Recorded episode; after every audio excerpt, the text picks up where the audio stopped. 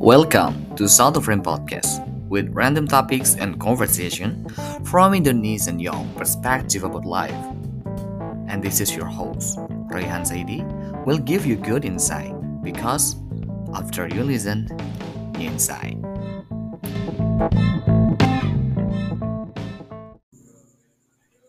Halo, gue Rehan, tuan rumah Satu Frame Podcast.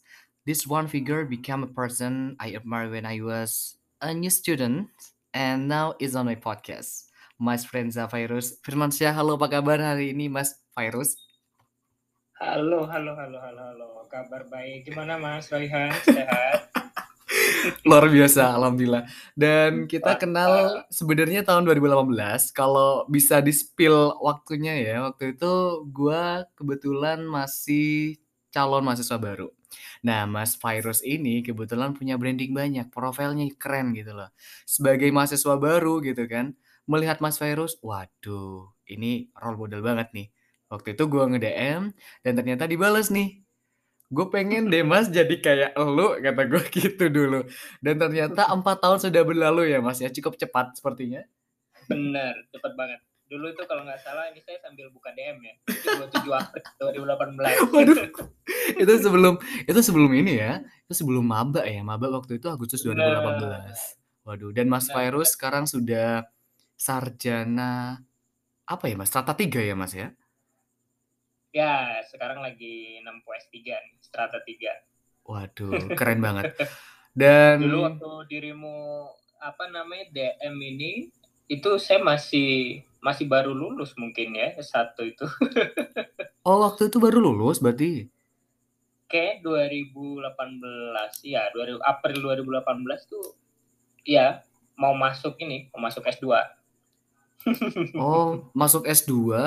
Wow. Dan sekarang sudah ma- S3 ya.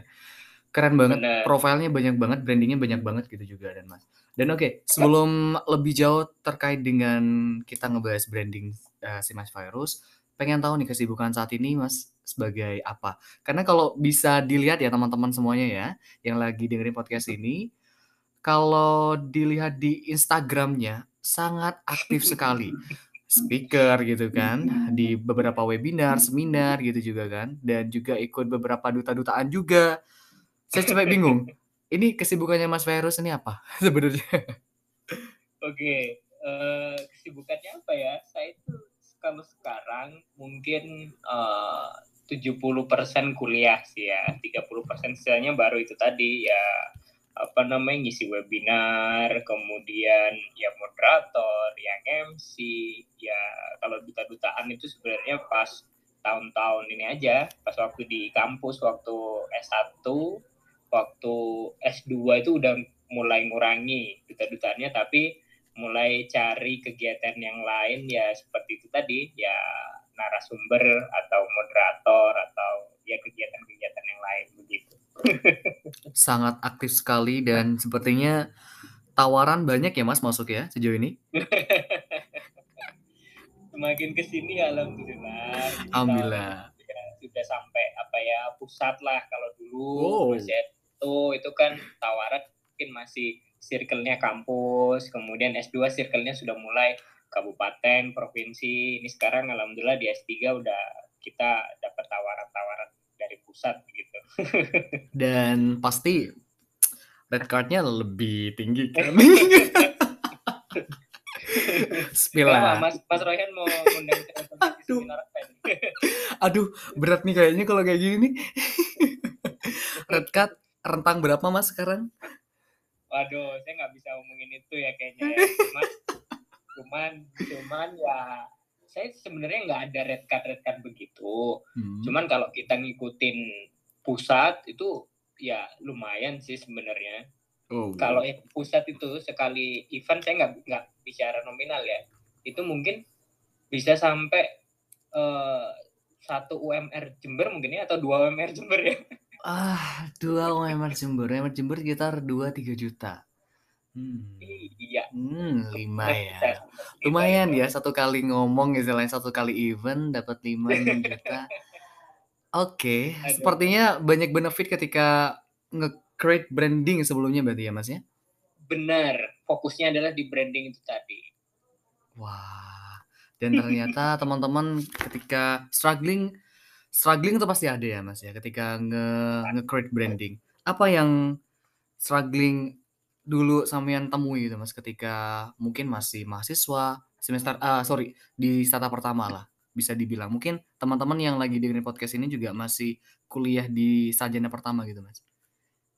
Apa ya, kalau dulu itu saya lebih ke gini, banyak kan kegiatan-kegiatan yang positif yang bisa kita ikutin. Makanya ketika saya S1 itu, saya ya ikut UKM saya ikut, kemudian HMP saya ikut, kemudian duta-dutaan itu saya juga ikut, kemudian Mawapres pun saya juga ikut, cuman oh. memang nggak KIP ya.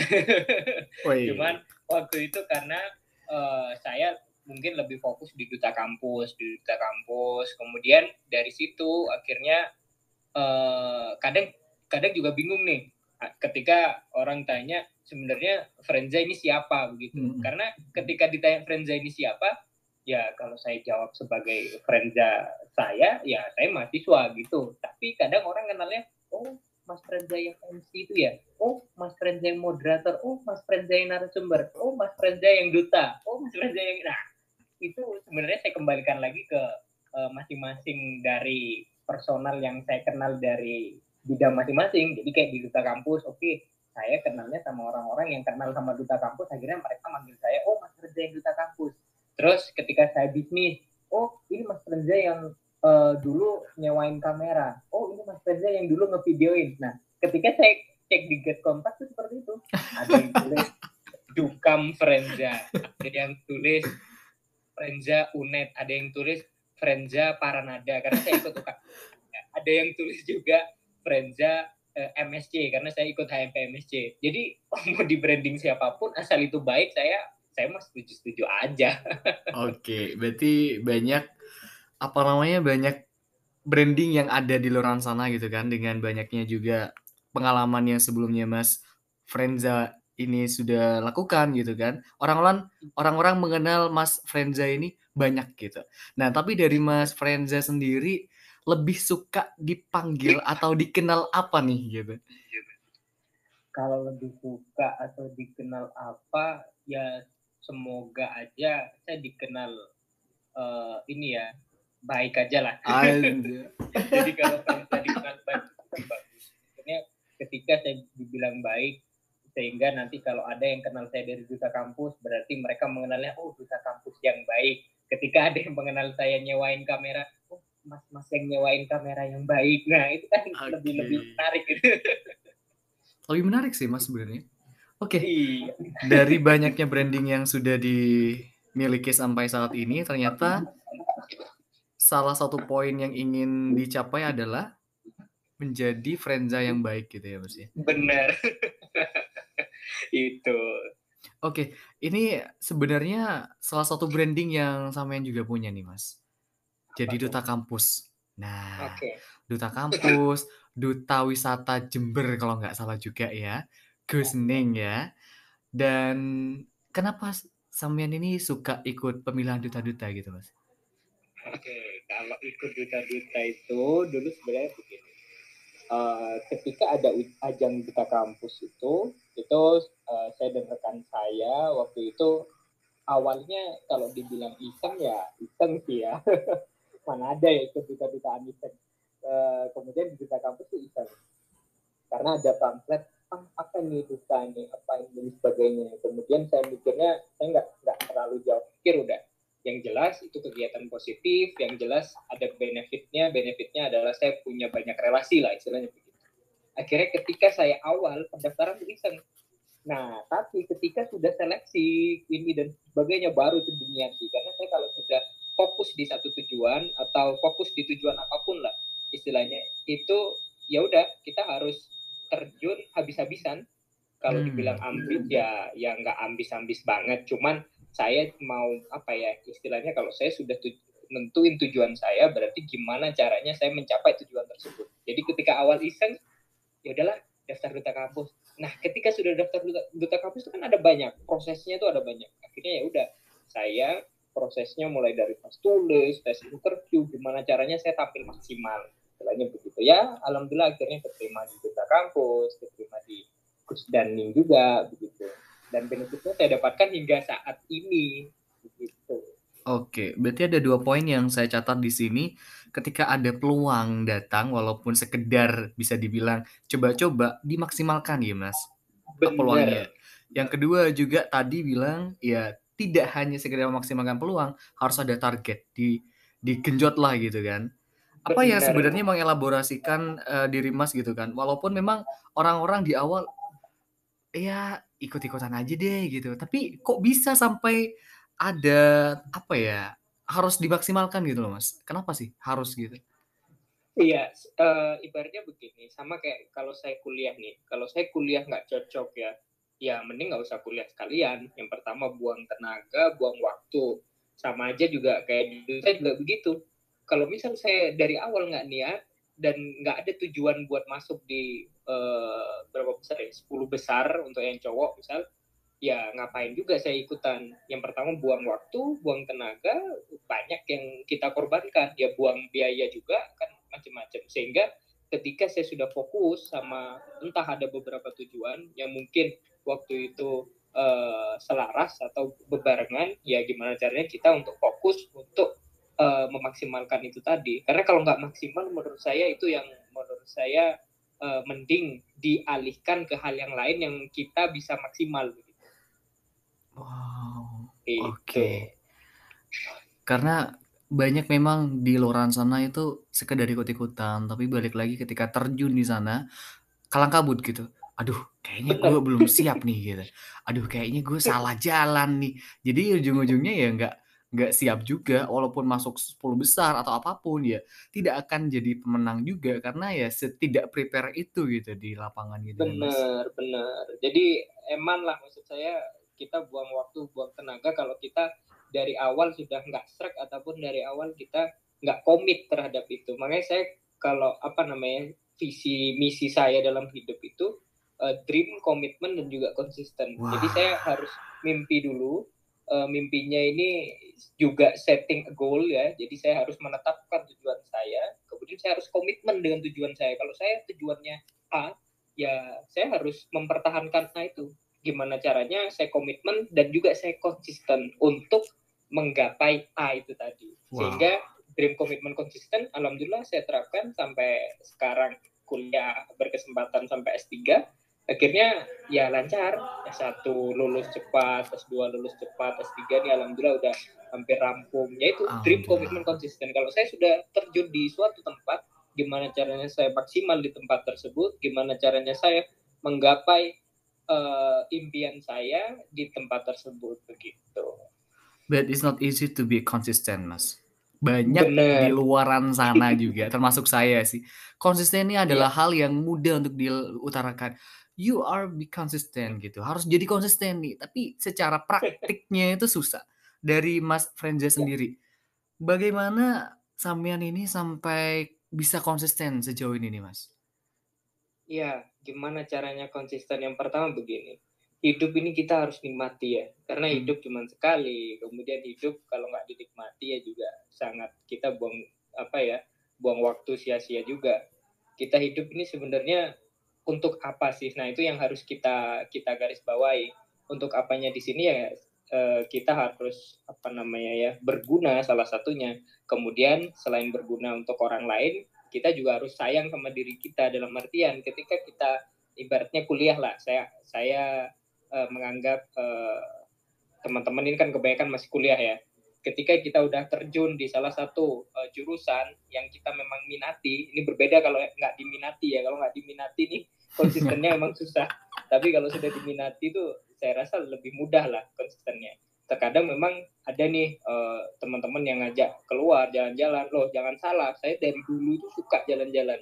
Kalau mau scroll Instagram saya ke bawah tuh isinya jalan-jalan semua. Tapi gimana? Kok bisa lulus tiga tahun setengah? Kok bisa IPK-nya di atas 3,75 kok bisa nah itu kan pertanyaannya terkadang yang diutarakan teman-teman caranya adalah ketika kita misal nih saya di kampus saya uh, lagi dengerin dosen saya uh, ini apa namanya ngajar Nah, waktu itu saya fokus banget untuk dengerin itu. Ketika saya di rumah, saya nggak perlu belajar. Saya bisa main, saya bisa nongkrong, hmm. dan sebagainya. Besoknya gitu lagi. besoknya ada dosen saya ngajar materi ini saya fokus yang lain saya tinggal HP HP dan sebagainya saya masukin saya fokus dengerin apa yang disampaikan dosen saya. Jadi biar saya kerjanya nggak dua kali. Karena kalau teman-teman nggak fokus teman-teman nggak uh, konsisten belajarnya dan sebagainya saya khawatirnya begini. Ketika ada dosennya dia malah asik HP-an hmm. tapi ketika nanti ada waktu waktu senggang dia malah kelabakan ngerjakan tugas ini dan sebagainya harus belajar lagi. Nah itu kan memang masing-masing punya daya daya ingat masing-masing ya. Tetapi kalau kita mau apa namanya mengefisiensikan waktu kemudian memanfaatkan waktu yang ada kalau saya sih saran saya ya tadi. Yang pertama fokus. Kalau udah kita ada di tempat itu ya udah kita fokus di tempat itu. Ya ibaratnya kalau saya sebagai agama muslim ya kalau kita sholat ya udah kita fokus sholat khusyuk begitu loh. Sama belajar juga khusyuk. Makan ya kita fokus makan. Kita jalan-jalan fokus jalan-jalan. Sehingga kita menikmati itu wow. uh, yang menjadi kunci utama saya. Makanya semua kegiatan yang menurut orang susah atau semua kegiatan yang menurut saya capek akhirnya saya menyukainya. Karena apa? Ketika saya mendapatkan kesempatan itu saya tidak akan pernah men menyanyiakan kesempatan itu. Termasuk ketika saya kuliah ketika dosen saya ngajar saya nggak mau nyempat apa uh, istilahnya nggak mau uh, rugi kalau saya nggak dengerin dosen saya begitu loh akhirnya ya alhamdulillah bisa konsisten dari situ. Alhamdulillah. Jadi begitu teman-teman yang lagi dengerin podcast ini ya kalau pengen konsisten enjoy life gitu juga. Jangan terus memaksakan diri gitu juga ya mas ya. Iya jangan jangan sepaneng sepaneng jangan belajar terus. Belajar terus untuk apa juga.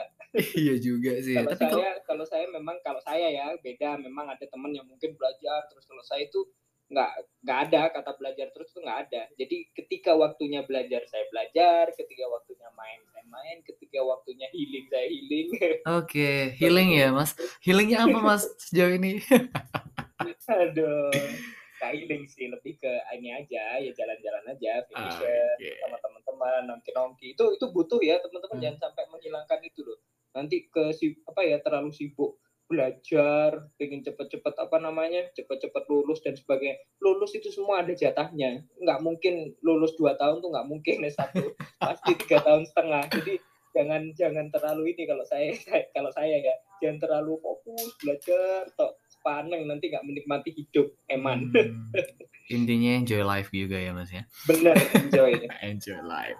Oke okay, salah satu result dari konsistensi Mas Frenza tadi adalah sudah menjadi mahasiswa S3 pendidikan matematika UM matematika ya mas ya. Nggak ada yang ngasih tahu ke Samian mas. Nggak ada ngasih tahu nih. Paham kan maksud saya mas? Matematika nih gitu. Yang mana stereotip yang ada di luar sana aduh gitu kan. Berat nih matematika dan pelajaran yang mungkin ya iya. sama teman-teman saya sendiri gitu dan adik-adik saya itu di rumah agak gimana ya kalau belajar matematika Jauhi ya. Ah, bukan saya yang bilang ya, Mas ya. gitu. Itu mungkin belum ketemu saya itu. Coba ketemu saya nggak akan menjauhi matematika. Oke. Okay. Alhasil sepertinya apa teman-teman banyak yang suka matematika nih gitu kan. Oke. Okay. S3 Pendidikan Matematika UM gitu. Dan ini bukan apa namanya pencapaian yang sederhana sih, Mas bisa dibilang ini luar biasa, umur 26 tahun sudah S3. Dan bagaimana menurut Mas sendiri kalau bisa disimpulkan, Mas Frenza ini adalah orang yang uh, punya fokus terhadap pendidikan. Ya, kita serius sedikit nih Mas ya. Oke, okay. okay, okay. pendidikan. Dan Mas juga dulu kan Fakultas Keguruan dan Ilmu Pendidikan gitu kan. Iya. Dan sekarang sudah S3. Menurut Mas sendiri sepenting apa sih pendidikan gitu Mas? Oke, sepenting apa pendidikan? Oke, kita garis bawahi di sini pendidikan. Uh, kita sejak lahir aja itu itu kita butuh pendidikan. Kita nggak mungkin bisa ngomong kayak begini tanpa ada yang pendidikan. Itu hal yang kecil. Hal yang lainnya mungkin benefit yang lain dari pendidikan. Saya nggak mungkin kenal Mas Royhan ya kalau nggak ada pendidikan juga kan. Hmm. hmm. saya kenal Mas Royhan juga karena kita fokusnya di pendidikan. Mas Royhan kena SNMPTN, kemudian uh, saya komen seperti ini dan sebagainya. Nah, pendidikan itu sangat penting ya dalam hidup kita. Nah, tapi sepenting apakah pendidikan sampai S3 dan sebagainya itu mungkin ya yang yang yang jadi pertanyaan. Iya. kalau menurut saya pendidikan itu uh, sepenting apa itu sesuai kebutuhan. Saya merasa bukan wah ini pengen jadi profesor, pengen ini dan sebagainya. Ya semua orang ingin. Cuman bagi saya adalah ketika saya di S1 saya mendapatkan ilmu dan juga saya mendapatkan uh, apa namanya relasi.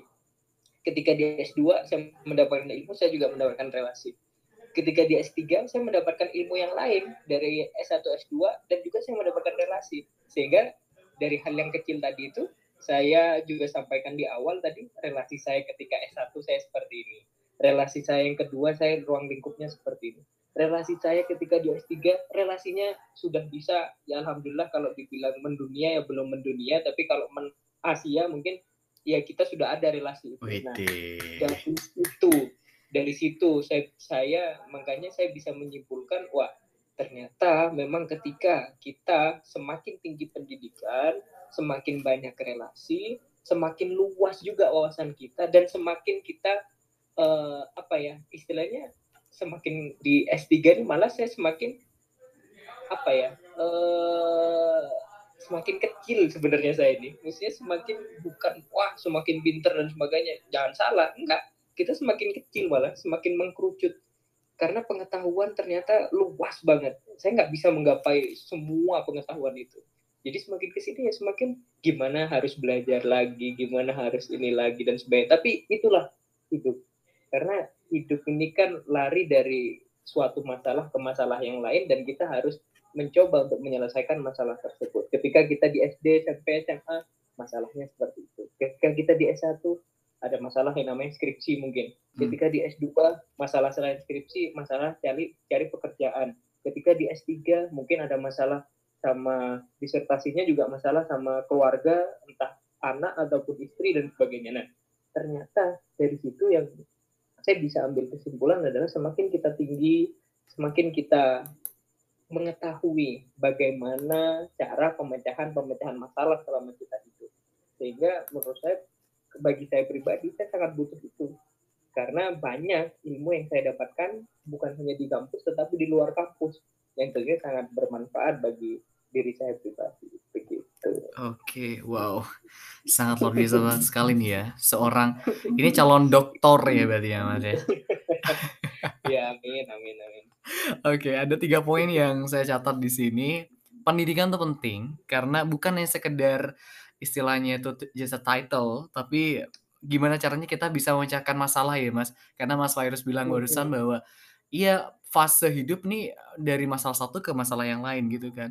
Dan kita bisa Betul bisa menganalisis bagaimana cara pemecahan masalah dan yang paling penting adalah mindset. Benar nggak sih Mas? Orang yang Bener. sekiranya itu bukan tidak berpendidikan ya, anak eh, yang kurang pendidikannya tidak tinggi dengan pendidikan yang seperti Mas Frenza ini ya jauh lah mindsetnya gitu kan. Ya nggak sih Mas?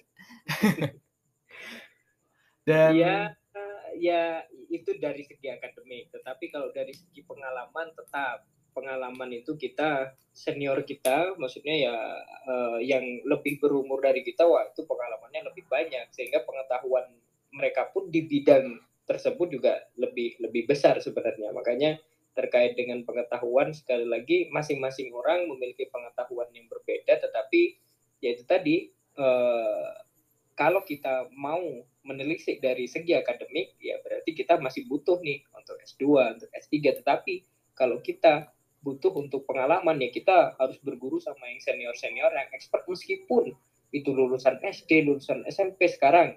Coba kalau kita bayangkan kita uh, ke sawah lah ibaratnya.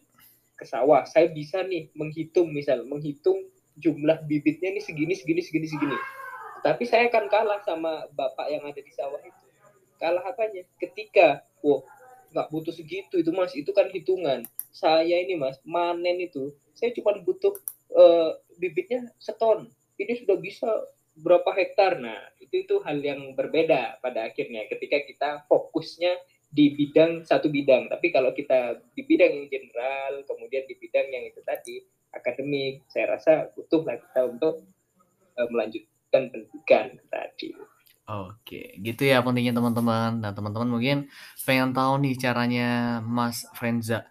Kok bisa sih Mas sampai S3? Nah, ternyata Mas Frenza ini ada beasiswa ya Mas ya kalau nggak salah? Ya, S3 beasiswa. Beasiswa. Itu gimana sih Mas cara dapetinnya? Oke, S3 beasiswa ini kalau cara dapetinnya yang pertama ya kita harus kuliah S3 dulu. punya Make sense ya. Kalau nggak punya niat ya nggak bisa dapet beasiswa. Nah, pertama kita harus punya niat buat lanjut ke S3. Nggak usah S3 dulu deh, uh, eh, S2 dulu deh, S2. Jadi kita harus punya niat untuk kuliah di S2. Kemudian ketika kita sudah punya niat kuliah di S2, uh, eh, ya sama seperti halnya Mas Royhan yang menulis setiap ap apa pun yang Mas Roy inginkan pasti di set kan goalnya apa tujuannya apa gimana cara mencapainya.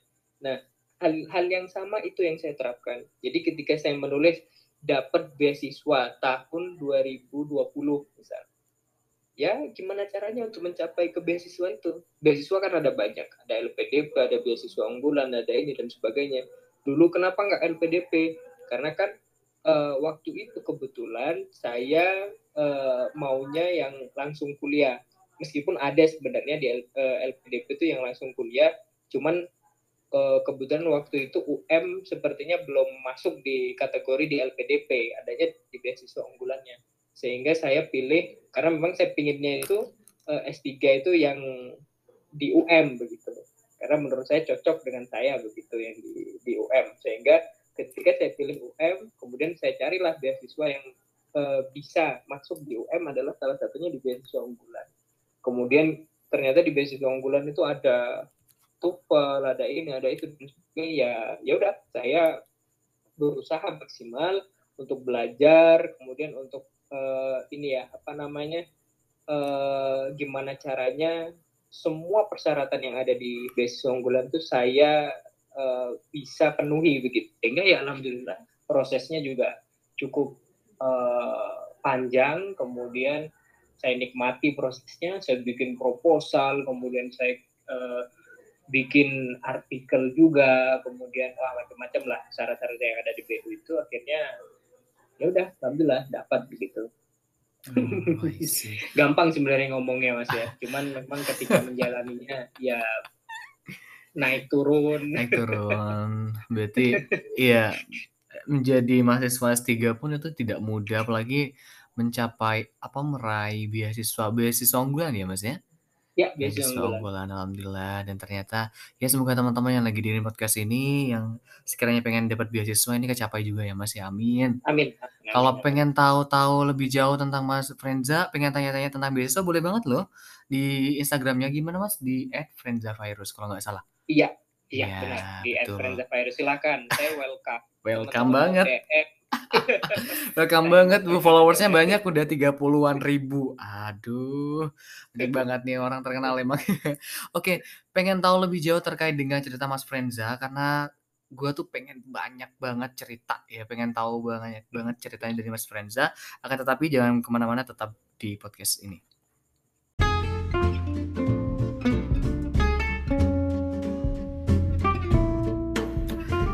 Podcast Satu Frame saat ini melebarkan sayapnya dengan membuat platform lain seperti Satu Frame Story, Satu Frame Science, dan Satu Frame Match. Buat para framer yang ingin merchandise gelang tali yang unik dan handmade, bisa banget cek langsung di IG Satu Frame Match.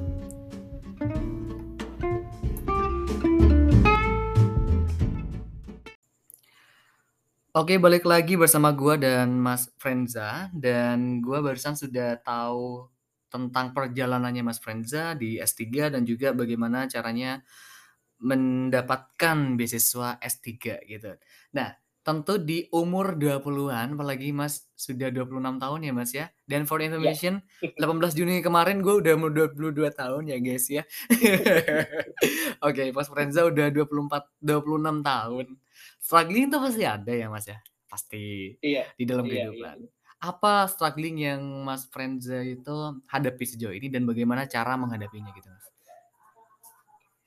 Apa ya, uh, kalau dibilang saya hampir nggak nggak nggak merasa itu struggling ya karena ya itu tadi saya ter, mungkin terlalu menikmati karena ketika ada uh, suatu problem ataupun suatu masalah atau apa ya uh, suatu rintangan ataupun tantangan itu saya anggap sebagai ya kalau nggak ada itu saya malah hidupnya malah nggak nggak nggak asik gitu. Karena hal-hal yang seperti itu menurut saya ketika saya ada problem kemudian ada ada tantangan ataupun itu tadi saya merasa itu malah malah menjadi challenge bagi saya kemudian gimana cara saya melewati itu gimana cara saya untuk menghadapi itu itu yang menarik bagi hidup saya. Karena kalau hidup enak terus kemudian hidup ya udah lost itu aja. Itu malah menurut saya nggak asik ya sama kayak kita nih hidup ya pagi bangun makan habis makan belajar belajar kemudian uh, eh ternyata udah malam tidur lagi pagi bangun lagi belajar malam tidur lagi. Itu kayak nggak ada apa-apanya tapi kalau misal nih pagi bangun oh ada PR nih dari apa namanya dari kampus misal oh ada tugas ini. Oh seperti ini seperti itu. Oh kayak gini kayak gitu. Nah, itu itu malah malah yang menarik bagi saya sebenarnya. Itu sebagai sebagai tantangan bagi saya tantangan juga bagi uh, ini ya apa namanya proses pendewasaan lah gitu kan. Oke, proses pendewasaan. Karena dewasa itu perlu trigger katanya ya Mas ya. Benar, benar. Tidak hanya sekedar ya dewasa itu bukan yang sekedar umur gitu kan dan banyak orang benar, yang tua pun tidak cukup dewasa karena kurang trigger itu. Apa menurut Samian Anda sudah cukup dewasa Cio ini Mas? Kalau saya dibilang cukup dewasa, mungkin kalau dari saya pribadi, saya mungkin bisa bilang saya dewasa karena apa ya e, dari dulu memang saya juga terdidik untuk dewasa. Karena saya hmm. dari SD sampai SMA saya merawat adik saya ya. orang tua saya itu kerja semua. Jadi kebetulan ayah saya kerja kemudian ibu saya juga kerja. Saya juga e, jangan dikira yang ada di Instagram wah Mas Banso pernah ke sini pernah ke situ dan sebagainya. Wah banyak duit. Sorry ya saya itu banyak duit. Cuman memang ada kegiatan itu dan dulu dulu dulu banget ya itu saya kebetulan memang dari keluarga yang dikatakan bukan orang kaya. Kalau dibilang mampu ya mampu tapi secukupnya. Nah itu itu yang menjadi titik. Akhirnya titik balik saya ya istilahnya titik balik saya yang uh, awalnya hidup seperti itu. Akhirnya gimana caranya saya untuk bangkit begitu. Dan juga gimana cara saya dan keluarga untuk bangkit. Sehingga hmm. uh, saya sudah dewasa sejak dini. Karena waktu itu uh, ini mungkin belum banyak yang diketahui oleh halayak umum ya. Uh, saya dari SD kelas 6 itu sampai SMA kelas 3 itu saya ngajar ngaji. Itu udah digaji. Jalannya kalau dibilang ustadz ya ustadz ya. Iya karena dulu dipanggil, dipanggil ustadz ya dipanggil ustadz dipanggil mas dipanggil pak pak friend dan saya dari kelas 6 SD itu ngajar ngaji dan itu udah digaji zaman segitu satu bulan tiga puluh ribu. Jadi saya udah dewasa tanggal hmm. kelas 6 SD itu udah cari duit sendiri. Ya sebenarnya fokusnya bukan dicari duitnya tetapi gimana caranya saya saya dulu tuh gitu. Termasuk ya semua barang-barang saya sejauh ini termasuk ya beli HP kayak beli gadget kayak ini kayak semuanya tuh saya dari dulu tuh dididik sama orang tua untuk beli sendiri gimana pun caranya. Tetap orang tua ngasih sangu tapi saya mesti ketika saya misal dapat sangu lima ratus rupiah dulu lima ratus rupiah SD itu. Hmm. gimana caranya saya saving? dua ratus rupiah saya simpen tiga ratus rupiah tuh saya beli nasi soto beli ini. Jadi saya nggak jajan. Sampai sekarang saya nggak suka jajan loh mas. Jadi hmm. saya tuh lebih suka makan ya udah makan tiga kali sehari itu nasi. Kalau di pagi siang, eh, siang pak nasi kemudian malam nasi saya kalau diajak nongkrong temen daripada beli kentang ataupun beli mie atau apa begitu saya lebih milih nasi karena mengenyangkan bagi saya. Sehingga hmm. saya nggak perlu snack yang lain. Itu salah satu cara saya untuk bukan berhemat ya tetapi memang dari dulu saya seperti itu. SD begitu. Ketika teman-teman mungkin beli milidi atau beli makaroni atau beli apa saya beli nasi soto sama beli air mineral udah beres. Selesai kenyang saya udah. Sehingga saya bisa saving saving saving saving akhirnya ketika teman saya yang kaya dia bisa beli HP saya juga bisa beli HP dengan uang saya sendiri dari sangunya orang tua yang saya simpen tadi. Iya jujur. Saya dulu S1 mas. Saya itu dapat beasiswa bidik misi beasiswa hmm. untuk uh, ini siswa miskin. Itu saya ngurus sendiri di kantor desa. Seriously ini. Wow. Jadi jadi dari situ dari dari kecil udah emang saya dididik bayangkan mas saya SMP aja itu masih naik motor ya. Naik motor sama orang tua tuh bonceng empat karena memang orang tua nggak nggak punya mobil SMP itu. Kita baru punya mobil tuh orang tua di waktu SMA udah punya mobil. Memang mobil jadul ya mobil jadul yang harganya juga uh, waktu itu ya nggak nggak mahal-mahal banget. Itu pun karena nabung berapa tahun tuh orang tua saya. Ya pokok apa namanya cerita kelam saya itu kayak ekonomi itu wah itu, itu itu yang yang bikin saya akhirnya ada gimana caranya saya sukses gimana caranya saya berhasil dan sebagainya. Sehingga ketika saya berusaha itu tadi kalau dibilang dewasa dewasa sejak dini karena termasuk ya itu tadi. Ketika di rumah saya merawat tadi saya. Saya mas eh, apa namanya goreng goreng telur kayak atau bikin mie kayak atau eh, bikin nasi goreng atau apa apa pun lah. Itu saya lakukan di tiap hari. Karena ketika siang itu kan orang tua lagi kerja semua. Sehingga saya harus merawat adik saya. Adik saya masih SD masih SMP gitu. Jadi saya cewek. Akhirnya ya gimana caranya? Saya cuci piring saya wah macam-macam mas. Semua saya kerjakan mas ketika ketika SMP itu udah. Dan ternyata gitu. dewasa karena keadaan ya mas ya. Bener, bisa karena terbiasa. waduh. Tapi memang keadaan kadang Iya cukup men-trigger, tapi alhamdulillahnya keadaan nggak jahat-jahat banget ya Mas ya. Ternyata keadaan yang dulunya men-trigger Mas, wah untuk saving money gitu dan juga ya keadaan yang seperti yang Mas ceritakan tadi, ternyata menjadi sosok Frenza Verus yang luar biasa gitu profilnya, yang brandingnya sangat waduh saya nggak ngerti apa lagi gitu kan. Nah ngomongin tentang elaborasi yang barusan nih Mas, uh, cerita Mas, uh, Frenza barusan nih menarik banget nih kan ternyata Mas dari sosok yang bisa dibilang zero, ya. hero banget sekarang. Brandingnya banyak banget gitu Mas. Nah dari situ pun banyak orang-orang mungkin bertanya gitu kan, branding itu pentingnya gimana sih? Apa sih pentingnya branding gitu loh Mas? Iya, branding itu bagi saya sangat penting ya. Orang bisa mengenal saya itu juga karena branding. Kalau misal saya nggak punya branding, ya itu tadi entah brandingnya sebagai mahasiswa S3 atau brandingnya sebagai duta kampus atau brandingnya sebagai director FP project atau brandingnya seperti ini seperti itu. Bisa jadi orang nggak akan ngundang saya juga ya buat buat apa namanya ngisi narasumber atau diundang podcast pun saya nggak mungkin kayaknya. Hmm. jadi branding ini sangat kuat. Kemudian uh, yang memang saya bisa lakukan adalah ketika saya punya sosial media, mungkin Mas Royhan cek aja udah di Instagram, di Facebook, apa dan sebagainya.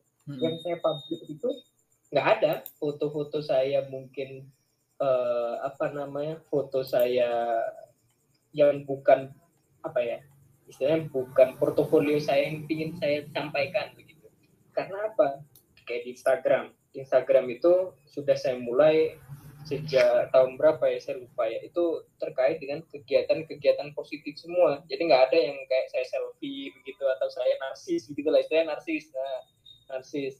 Itu udah udah udah mulai saya kurangi. Dulu ya banyak di 2014 awal itu saya baru maba tuh narsis selfie selfie sendiri banyak gitu. Tapi sekarang semakin ke sini semakin tahu uh, branding itu sangat kuat begitu. Hmm. sehingga hmm. ya itu tadi gimana caranya saya nge-branding diri saya melalui sosial media salah satunya termasuk di Instagram tuh. Kalau dilihat di highlight nih sambil saya cek lagi di Instagram.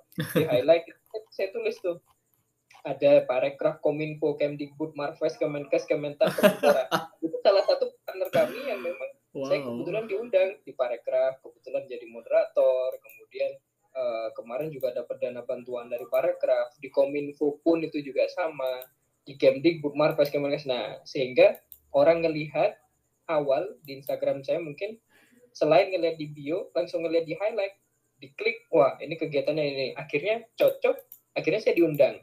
Itu salah satunya. Makanya branding ini sangat kuat. Selain itu di Instagram, di Facebook, di LinkedIn juga itu, itu saya juga tampilkan itu. Karena orang kadang mengenal saya, orang luar mengenal itu dari Instagram itu salah satunya. Termasuk Kominfo Menteri Kominfo ya Menkominfo hmm. Kementerian oh itu ada kemarin gerakan nasional literasi digital saya kebetulan salah satunya yang terlibat dan itu kami mendapat beberapa slot itu untuk ngisi juga itu karena Instagram saya karena ternyata tahu dari Instagram. Nah ini kan berarti sangat kuat branding hmm. sehingga dari Instagram orang di pusat sampai tahu begitu loh. Nah ini ini ini suatu yang menarik. Gimana caranya kita ya para generasi muda itu gunakanlah sosial media dengan bijak.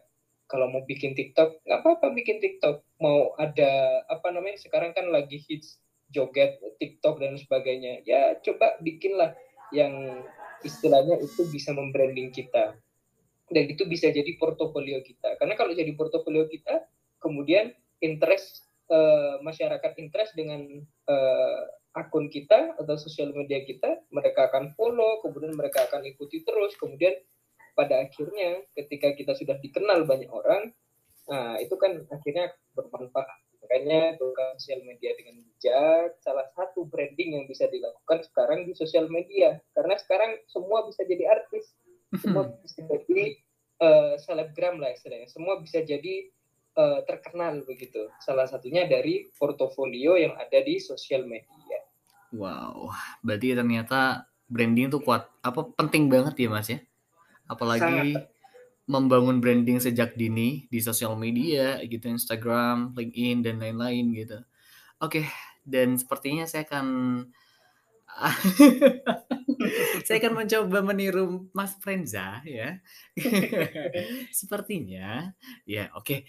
Nanti siapa tahu ada yang ngundang gitu dari nah, kementerian mana gitu. Makanya itu salah satunya begitu Mas. Hampir semua kegiatan saya yang mungkin diundang oleh uh, beberapa partner kegiatan itu itu kalau misal dilihat aja ini saya coba buka lagi nih memang saya ngomong sambil saya buka Instagram nih hmm. ya itu tadi ada beberapa kegiatan-kegiatan yang memang uh, saya tampilkan di situ selain kadang ya juga saya selingi dengan kegiatan bersama teman-teman sehingga biar biar tidak istilahnya ini uh, apa namanya ya bukan hanya kegiatan aja tapi kegiatan-kegiatan ketika di luar itu juga saya tampilkan tetapi tetap dengan batas wajar. Karena ya itu tadi saya pingin dikenal orang sebagai Frenza virus yang baik lah istilahnya begitu. Jadi istilahnya yang punya positive vibes lah begitu. Sehingga saya nggak pernah tuh upload-upload tentang negatif vibes-nya. Ya misal galau tapi saya nggak pernah sih galau. Sih alhamdulillah. Jadi gimana caranya saya dikenal orang untuk menjadi orang yang positif nah itu itu salah satunya yang saya inginkan di sosial media saya salah satunya Oke.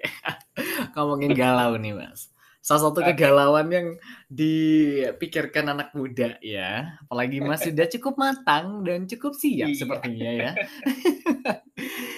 Ini target nikah kapan nih, Mas? Mau ke sampai kapan sekolah terus gitu loh, Mas? aduh, aduh, aduh.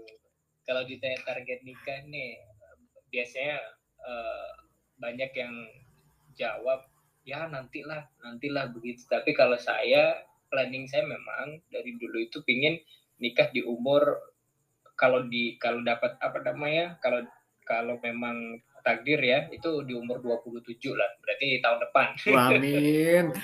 Amin. doanya. Jadi saya pinginnya itu di umur 27 dan kebetulan insya Allah juga udah lulus ya S3 itu. Sehingga ketika di umur 27 itu tadi saya sudah matang. Matang dalam artian uh, kedewasaan sudah terbentuk, kemudian ya kuliah juga udah selesai, saya juga udah bisa fokus lebih fokus kerja akhirnya. Ketika nanti udah kerja saya juga bisa udah lebih fokus pada keluarga saya begitu. Sehingga uh, makanya saya pingin ini selesai aja dulu. Karena kalau belum selesai khawatir.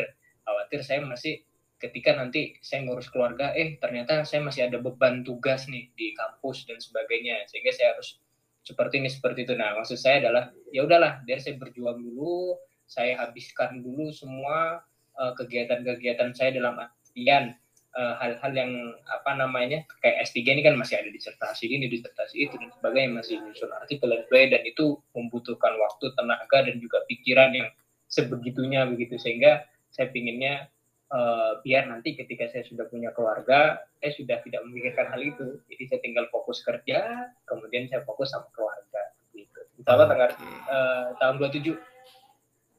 Oh, tahun depan berarti ya Mas ya?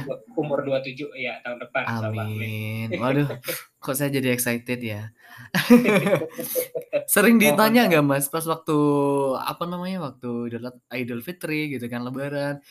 Wah, Friendza udah gede gitu kan. Kapan nikah gitu. Itu narasi yang sering saya dapat juga gitu. Mas pernah dapetin kayak gitu gak? Iya, sering, sering, sering, sering ditanya ya kapan nikah dan sebagainya. Kemudian malah ya kadang ada juga nih yang uh, stranger gitu ya orang yang mungkin baru kenal karena ditanya umur berapa? Umur 26 kemudian apa aktivitasnya? Oh lagi ini lagi nyelesain kuliah S3 oh lagi S3 oh ini anak saya. Nah akhirnya mereka ah. menjodoh-jodohkan gitu. saya langsung menyampaikan aja ya saya masih masih ini masih kuliah kemudian saya juga sudah kayak calon begitu biar waduh kan. oke okay, to the point sekali tapi emang bener sih wah ini ini iya. kayaknya mantu idaman nih gitu. biar nggak panjang-panjang banget ya, kalau ya. ngomong ya saya langsung tembak iya ibu mohon maaf ini akhirnya oh iya udah seperti itulah ya pupus deh saya punya mantu gelar doktor kata ibu ya Allah. Oke, okay. sekarang sudah bulan Juni nih Mas, pertengahan Juni pas 2022 gitu kan. Mungkin narasi yeah. yang di awal tahun itu sering ada namanya resolusi. Resolusi yeah. sampean ini di tahun 2022 apa nih Mas? Yang sudah tercapai atau yang akan uh, dilakukan gitu di 2022? Ya, resolusi di tahun 2022 itu kemarin ya ujian kualifikasi itu udah selesai. Hmm. karena memang uh, ujian kualifikasi ini salah satu step ya. Uh, step untuk menuju dokter itu ada ujian kualifikasi ada ujian uh, eh, SEMHAS kemudian kelayakan dan tertutup. Kelayakan tertutup ini biasanya mendekati lah. Nah salah satunya di ujian kualifikasi alhamdulillah udah bisa ujian kualifikasi.